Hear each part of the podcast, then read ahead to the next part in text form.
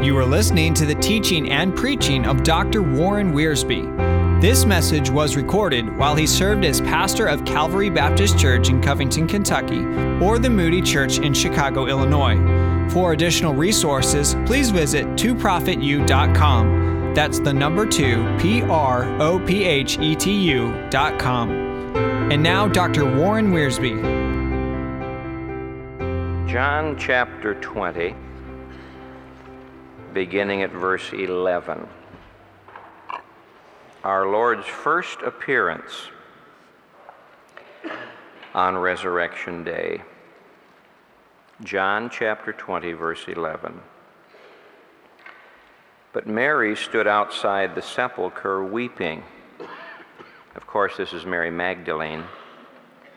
And as she wept, she stooped down and looked into the sepulchre, and seeth two angels in white sitting the one at the head and the other at the feet, where the body of Jesus had lain. And they say unto her, Woman, why weepest thou? She saith unto them, Because they have taken away my Lord, and I know not where they have laid him. And when she had said thus, she turned herself back and saw Jesus standing, and knew not that it was Jesus. Jesus saith unto her, Woman, why weepest thou? Whom seekest thou? She, supposing him to be the gardener, saith unto him, Sir, if thou have borne him from here, tell me where thou hast laid him, and I will take him away. Jesus saith unto her, Mary. She turned herself and saith unto him, Rabboni, which is to say, Master. Jesus saith to her, Touch me not, literally, stop clinging to me, for I am not yet ascended to my Father. But go to my brethren and say unto them, I ascend unto my Father and your Father, and to my God and your God. Mary Magdalene came and told the disciples that she had seen the Lord, and that he had spoken these things unto her. Mary Magdalene was the first person to see the resurrected Christ. And when she saw him, she didn't know who he was. Don't be too critical of her. Many times Jesus Christ has come to our lives and we haven't recognized him. There are times when uh, we've had to go through surgery, we've had to go through sorrow or difficulty, and we've said, Lord, where are you? And he's been right there.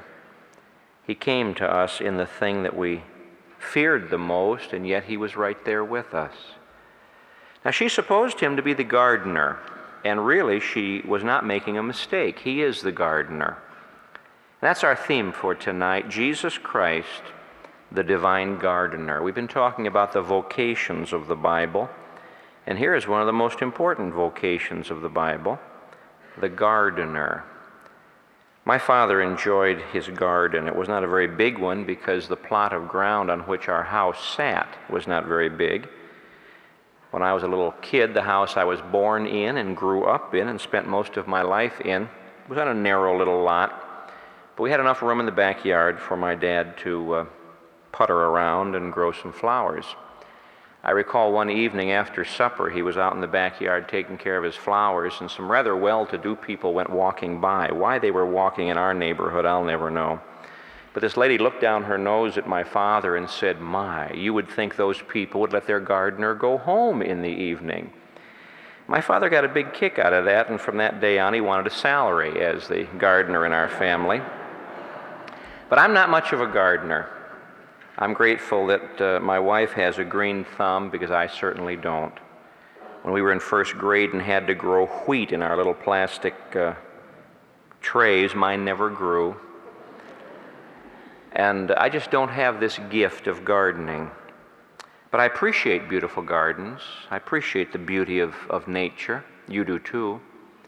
I want you to think with me at the close of this Lord's Day on Jesus Christ, the gardener. Because if you understand what it means to have Jesus Christ as the gardener, it may help you in your own personal devotional life.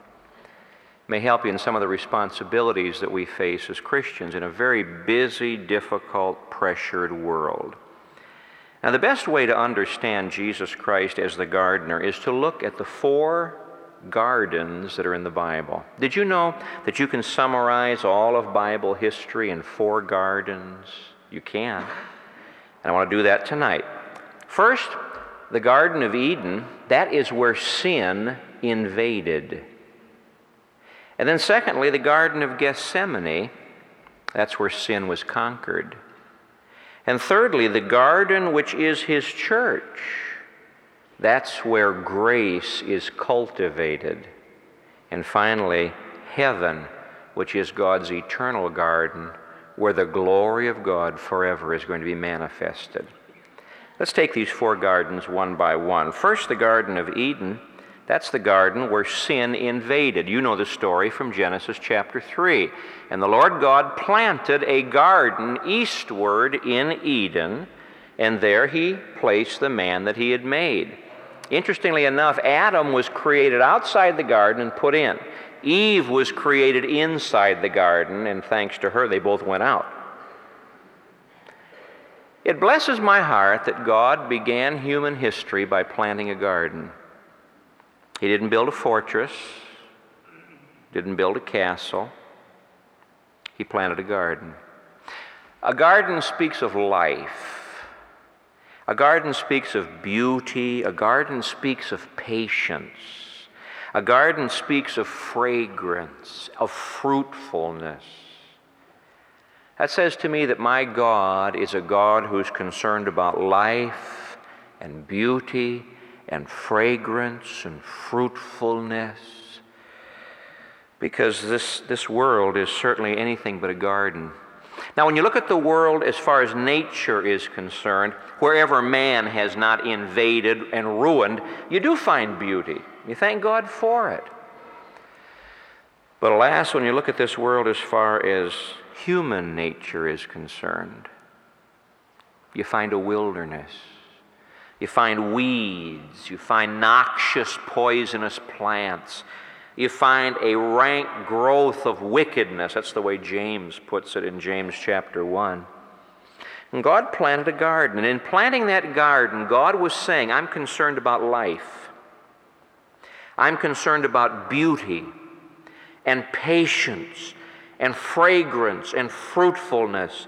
There are some theologians who believe that when God planted that garden in Eden and gave it to Adam and Eve to cultivate, his desire was for them to have that garden spread and spread and spread and take over so that the entire world would become a garden.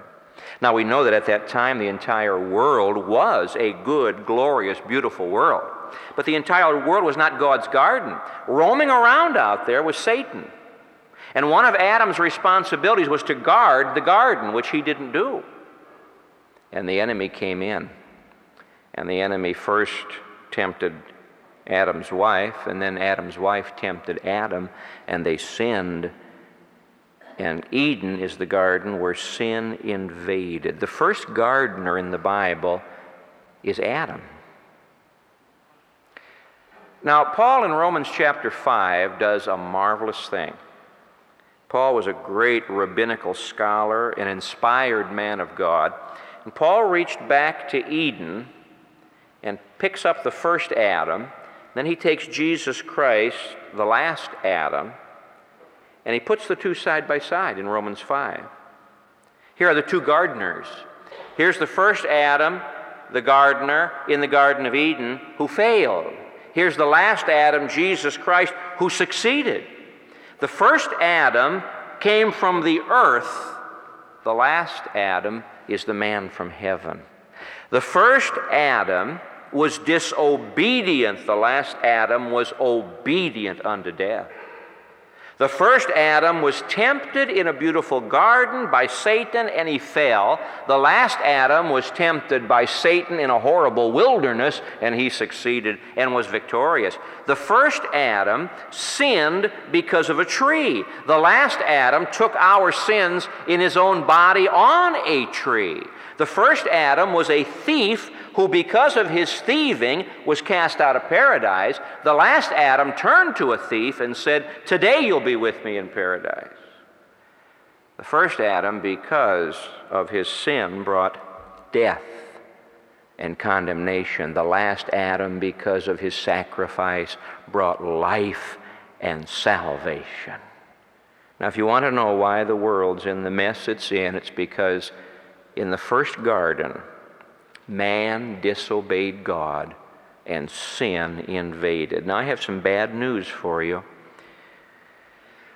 You and I, with all of our beauty and all of our strength, you and I, with all of our wisdom and all of our glory, you and I, with all that we think is so wonderful and so great, you and I were born outside the garden. Every time a little baby comes into the world and people say, Oh, what a glorious little baby. And it is. But that baby was born outside the garden. The only person I know of who was created inside the garden was Eve. And she's a picture of the church. God, from the very beginning, had his eye on getting a bride for his son. And so from the very start, he said, Ah, there's one day going to be a bride for my son, and she's going to be a part of paradise. But you and I were born outside the garden. That means death. You and I were born outside the garden. That means sin. You and I were born outside the garden. That means defeat. And if history stopped right there, we'd all be in trouble. I don't believe it was ever God's plan that a home be a wilderness. He wants it to be a garden. It was never God's plan that a city be a wilderness. He wants it to be a garden. It was never God's plan that your life be a wilderness, barren, fruitless, dark, ugly. It was God's plan that our lives be a garden. Which leads us now to the second garden the Garden of Gethsemane, where sin was conquered. Actually, there are three gardens involved in the death of Jesus Christ. When you read the record very carefully, you find this. Well, John chapter 18, when, verse 1 When Jesus had spoken these words, his high priestly prayer, he went forth with his disciples over the brook Kidron, where was a garden into which he entered and his disciples. Now, this was a frequently used place by the Lord Jesus. Judas also, who betrayed him, knew the place, for Jesus often resorted there with his disciples. This is the Garden of Gethsemane.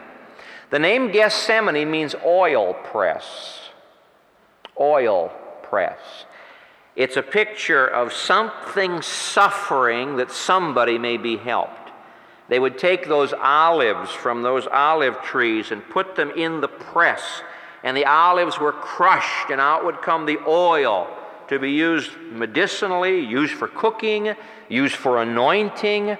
Jesus Christ is saying to us, I am about to go through the press. That corn of wheat will be placed into the ground and die. As it were, my body is going to go into the judgment, and from my death is going to come life. From this curse is going to come blessing. From this darkness is going to come light.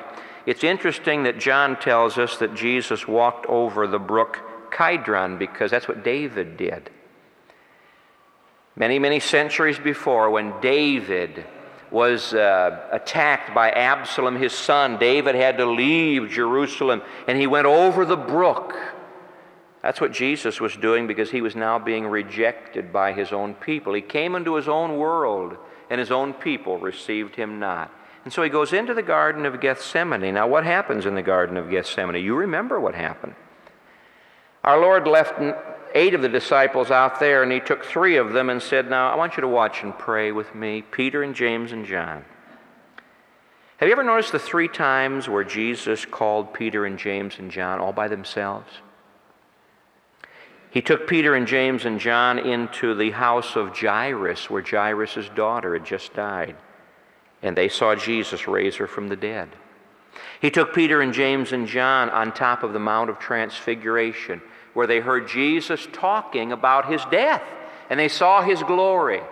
He took Peter and James and John into the Garden of Gethsemane, where they heard him pray, Father, if it be possible, let this cup pass from me. And the cup was not physical death, it was being made sin for us. Nevertheless, prayed Jesus, not my will, but thine be done.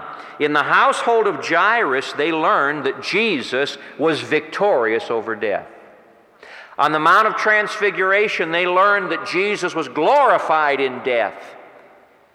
And now in the Garden of Gethsemane, he wanted them to learn that Jesus was submissive to death. But they went to sleep. Our Lord in the Garden of Gethsemane was facing the cross. And in facing the cross, his holy soul abhorred the very prospect of being made sin for us. For he knew that when he was made sin for us, he would be treated like a sinner, and his father's loving face would be turned away from him. That was the cup he was talking about. But he prayed, Nevertheless, not my will, thy will be done. You see, the first Adam in his garden said, Not thy will, my will be done. The last Adam in his garden said, Not my will, thy will be done. They came and arrested Jesus in the garden, took him out and crucified him. Did you ever notice John 19, verse 41? A remarkable statement from the Apostle John. John 19, 41. Now, in the place where he was crucified, there was a garden. And in the garden, a new sepulchre in which was never man yet laid. Isn't that an odd place to put a garden? Right next to a place of execution? Is it not an odd place to put a tomb? Now, Joseph of Arimathea owned that tomb. And Joseph was a rich man. Joseph could have had a tomb almost any place in Jerusalem. All of the righteous Jews, the Orthodox people, wanted to be buried in Zion. And Joseph, being a wealthy man, could have had a tomb any place. But interestingly enough, here was a brand new tomb that nobody had ever used in a garden by the place of execution. So many thoughts run through my mind as I think of that. Is it not unusual that somebody would plant a garden by a place of execution? But I'm glad they did. You know, life is made up of calvaries and gardens. Life is not all a garden, and life is not all a Golgotha. Sometimes there is the cross, sometimes there is the beauty of the garden, sometimes there is the death, sometimes there is the life. God balances things.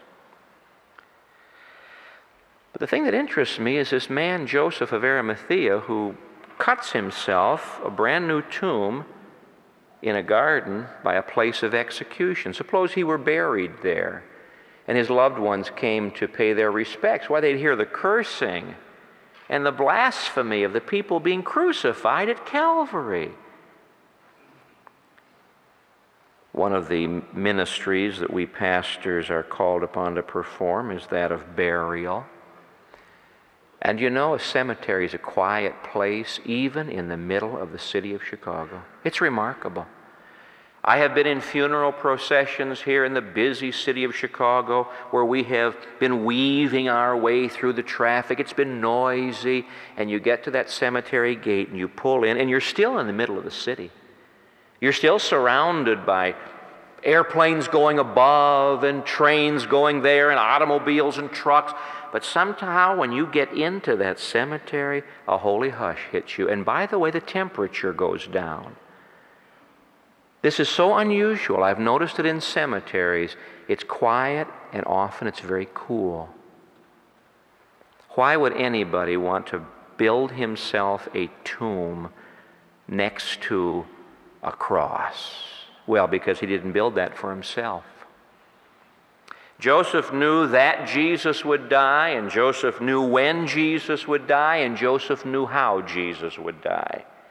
He and, he and Nicodemus had gotten together and examined the Old Testament scriptures, and they had found out from Daniel and Exodus when he would die. He'd be the lamb sacrificed.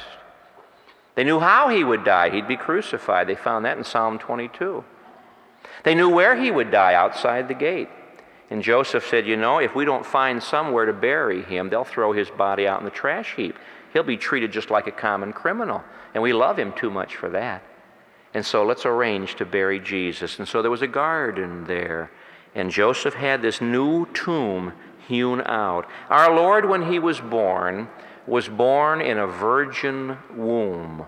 And our Lord, when he was buried, was buried in a virgin tomb. And they took him down from the cross. And when they did that, they defiled themselves and could not eat the Passover.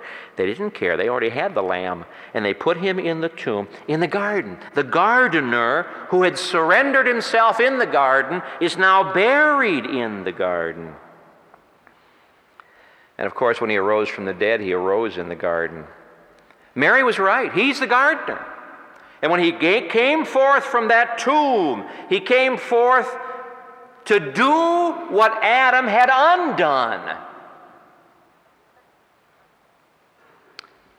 Adam had turned the world into a vast wilderness of weeds, tares.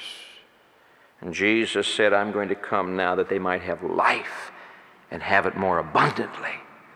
And so the gardener came forth from the tomb, and he met Mary, and she, supposing him to be the gardener, said, Where have you taken his body? Just tell me, and I'll take it away. Can you imagine Mary, that woman saying, Look, I'll carry his body. It took two men to take his body off the cross and carry it to the tomb. And she said, I'll do it. You know, love is this way. And love never sees the obstacles, love always sees the opportunities.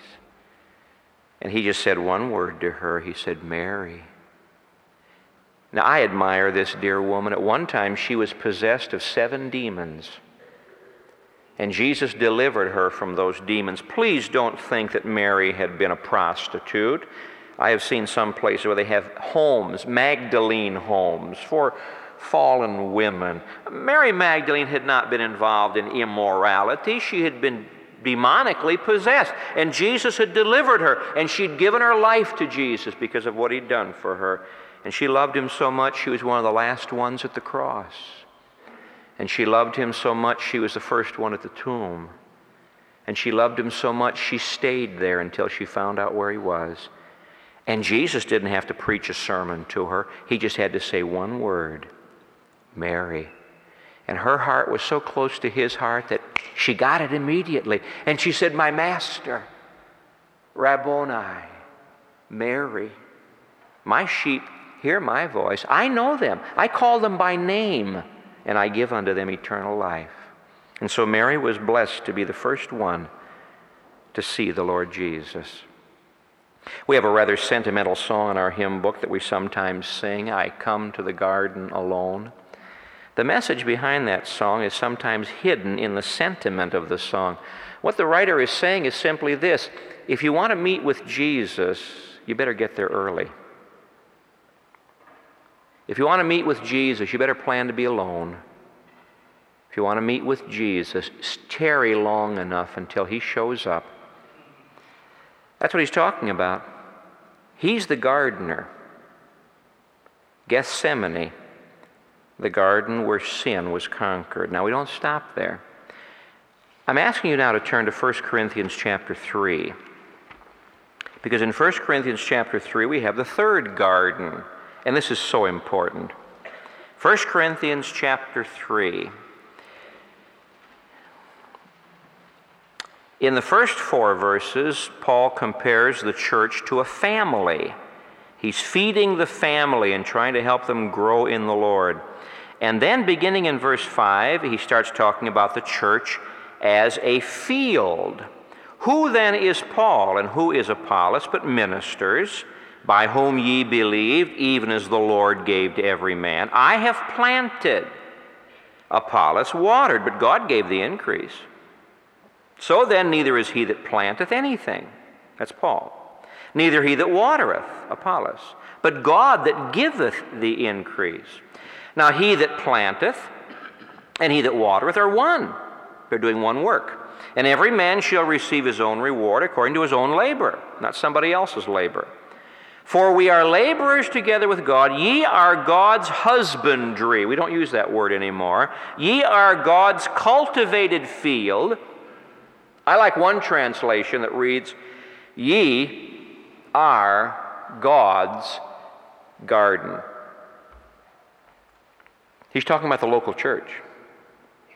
Now, people look at the local church through different, view, through different spectacles from different viewpoints. Some look upon the local church as an army, and it is. Like a mighty army moves the church of God.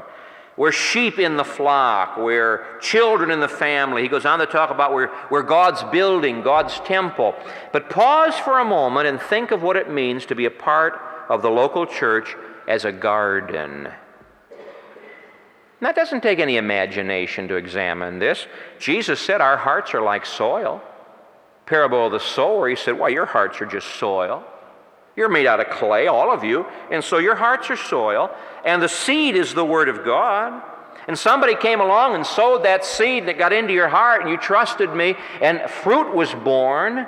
And now your job is to reproduce, and some of you reproduce 30 fold, and some 60 fold, and some 100 fold. God gives the increase. The purpose of the local church is to increase. That bothers some people. They think we should work harder and harder to have fewer and fewer. But the word is used here increase. God gave the increase, God gives the increase. As we, God's garden, let the gardener do what he wants to do. You know what happens to a garden when it is left alone? you know, you never have to plant weeds. No gardener ever says, Well, today's my day for planting weeds. No. All you have to do is just let it go. Just keep your hands off of it before you know it, the weeds come up. That's why the heavenly gardener has to cultivate the soil of his church. Sometimes weeds need to be pulled out. Sometimes fences need to be repaired. Sometimes uh, new irrigation needs to come in so the water of life can function and bring forth fruit in the garden. Sometimes there are pests that get in and start wrecking the garden. The local church can be fragrant and beautiful and fruitful, and people can look at us in a local church and say, Oh, that's beautiful. That's marvelous. Oh, well, I remember when she was like this. I remember when he was like that. But look what God's done. It's marvelous. That's what a local church ought to be. When I was in uh, high school, there was a girl in our high school who was a very accomplished violinist. Of course, I have no musical ability at all, and I just was marvelous what she could do. And so one day at a special concert that the high school was giving, she played.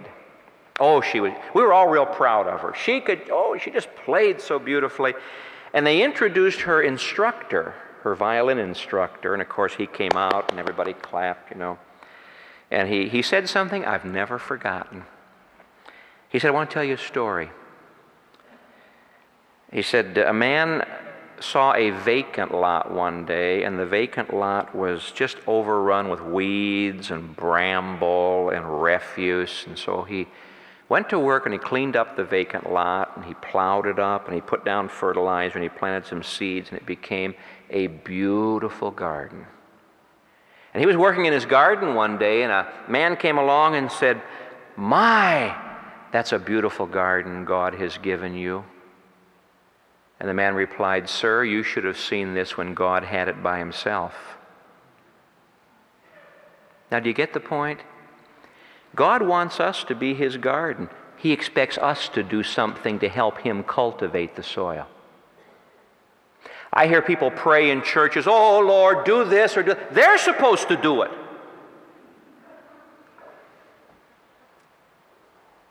Now, Jesus Christ is the gardener, but he needs help. When God planted the first garden back in Genesis, he appointed a man and a woman to help him take care of it. And he still has people to help him take care of it.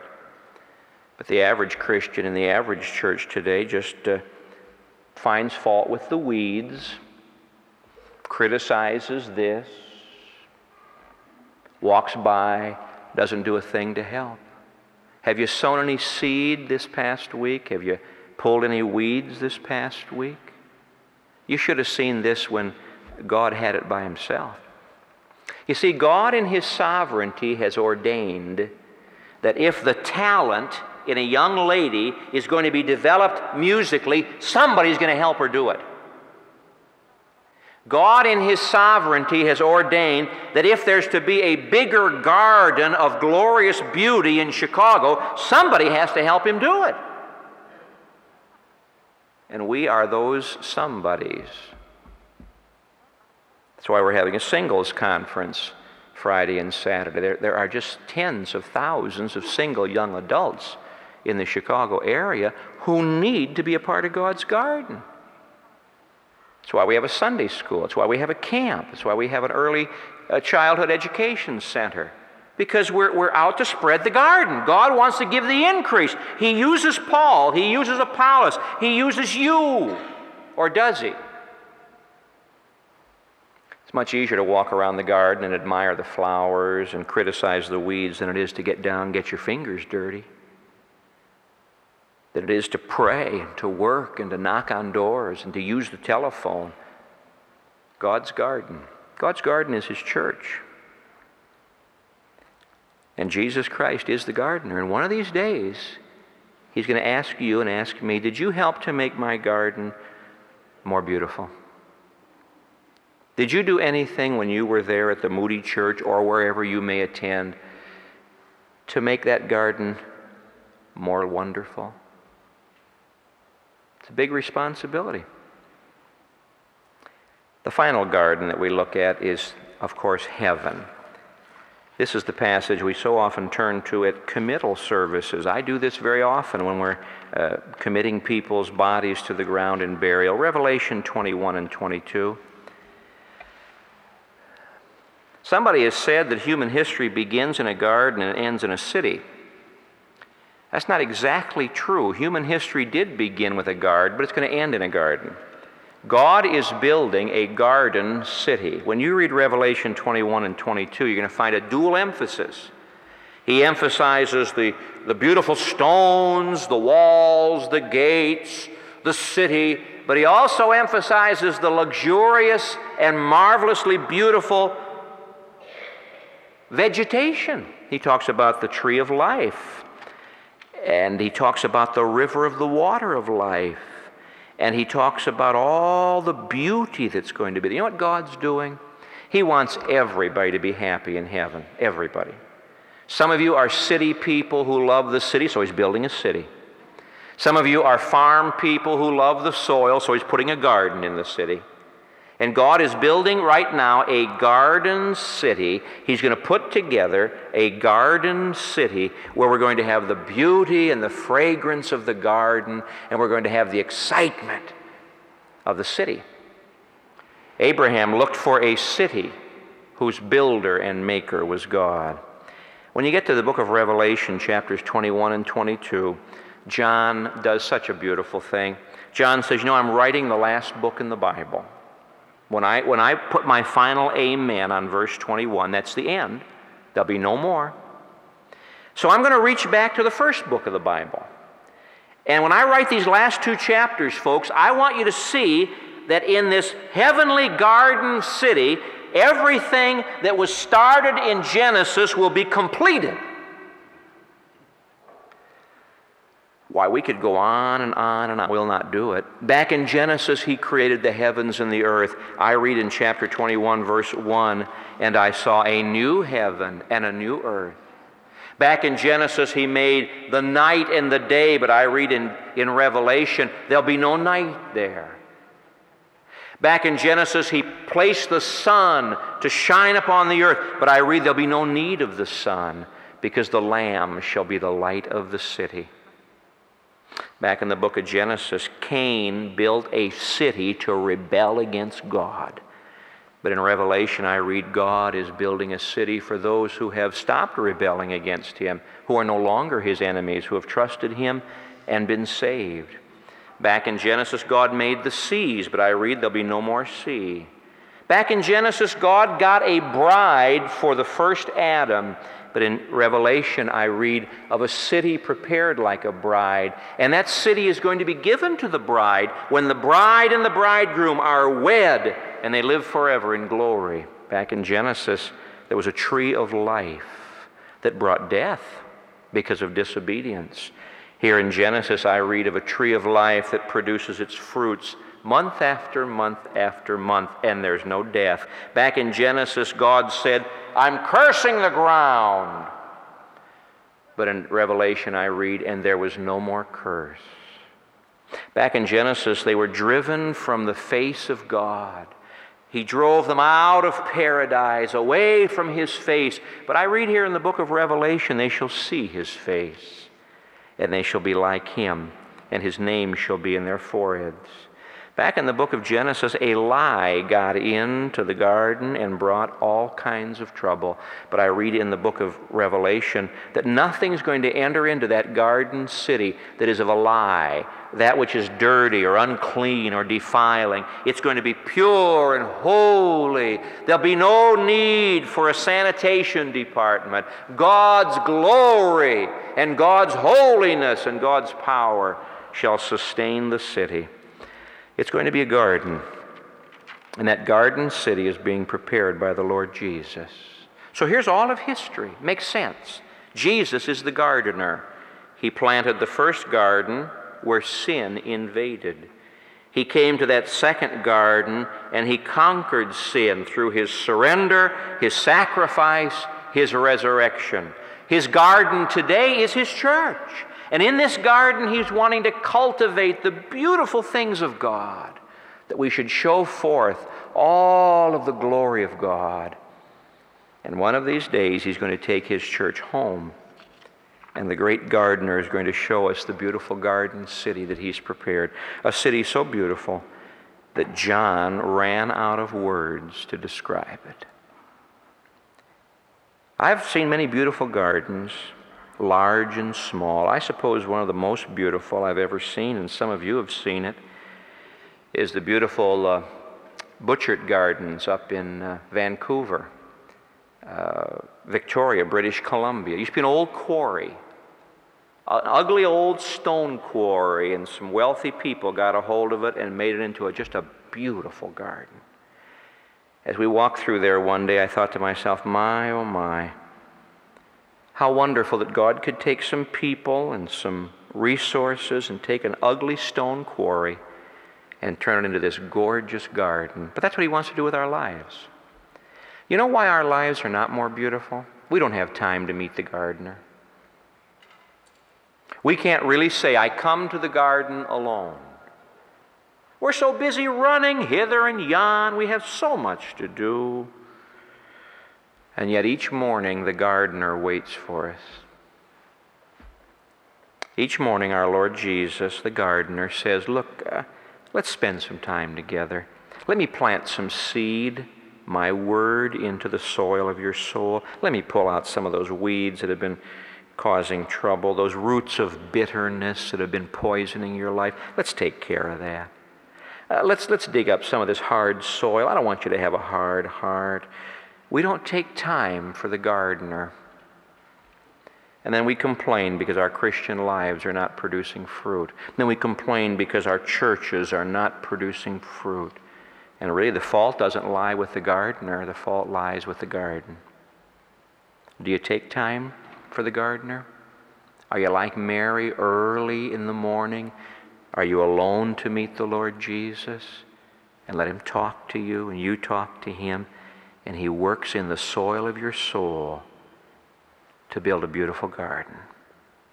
That's what it's all about. That's what it's all about.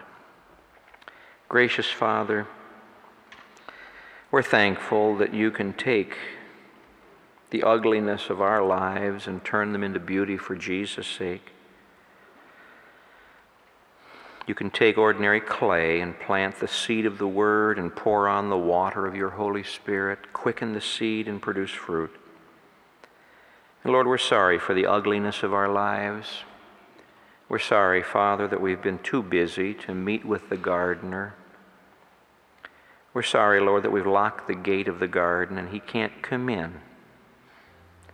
And we would just now open the garden to him and pray, Father, that He might cultivate the soil of our souls, plant the seed of the Word, take out the noxious, ugly things that hinder the growth of the Word, and that He might produce something beautiful out of our lives.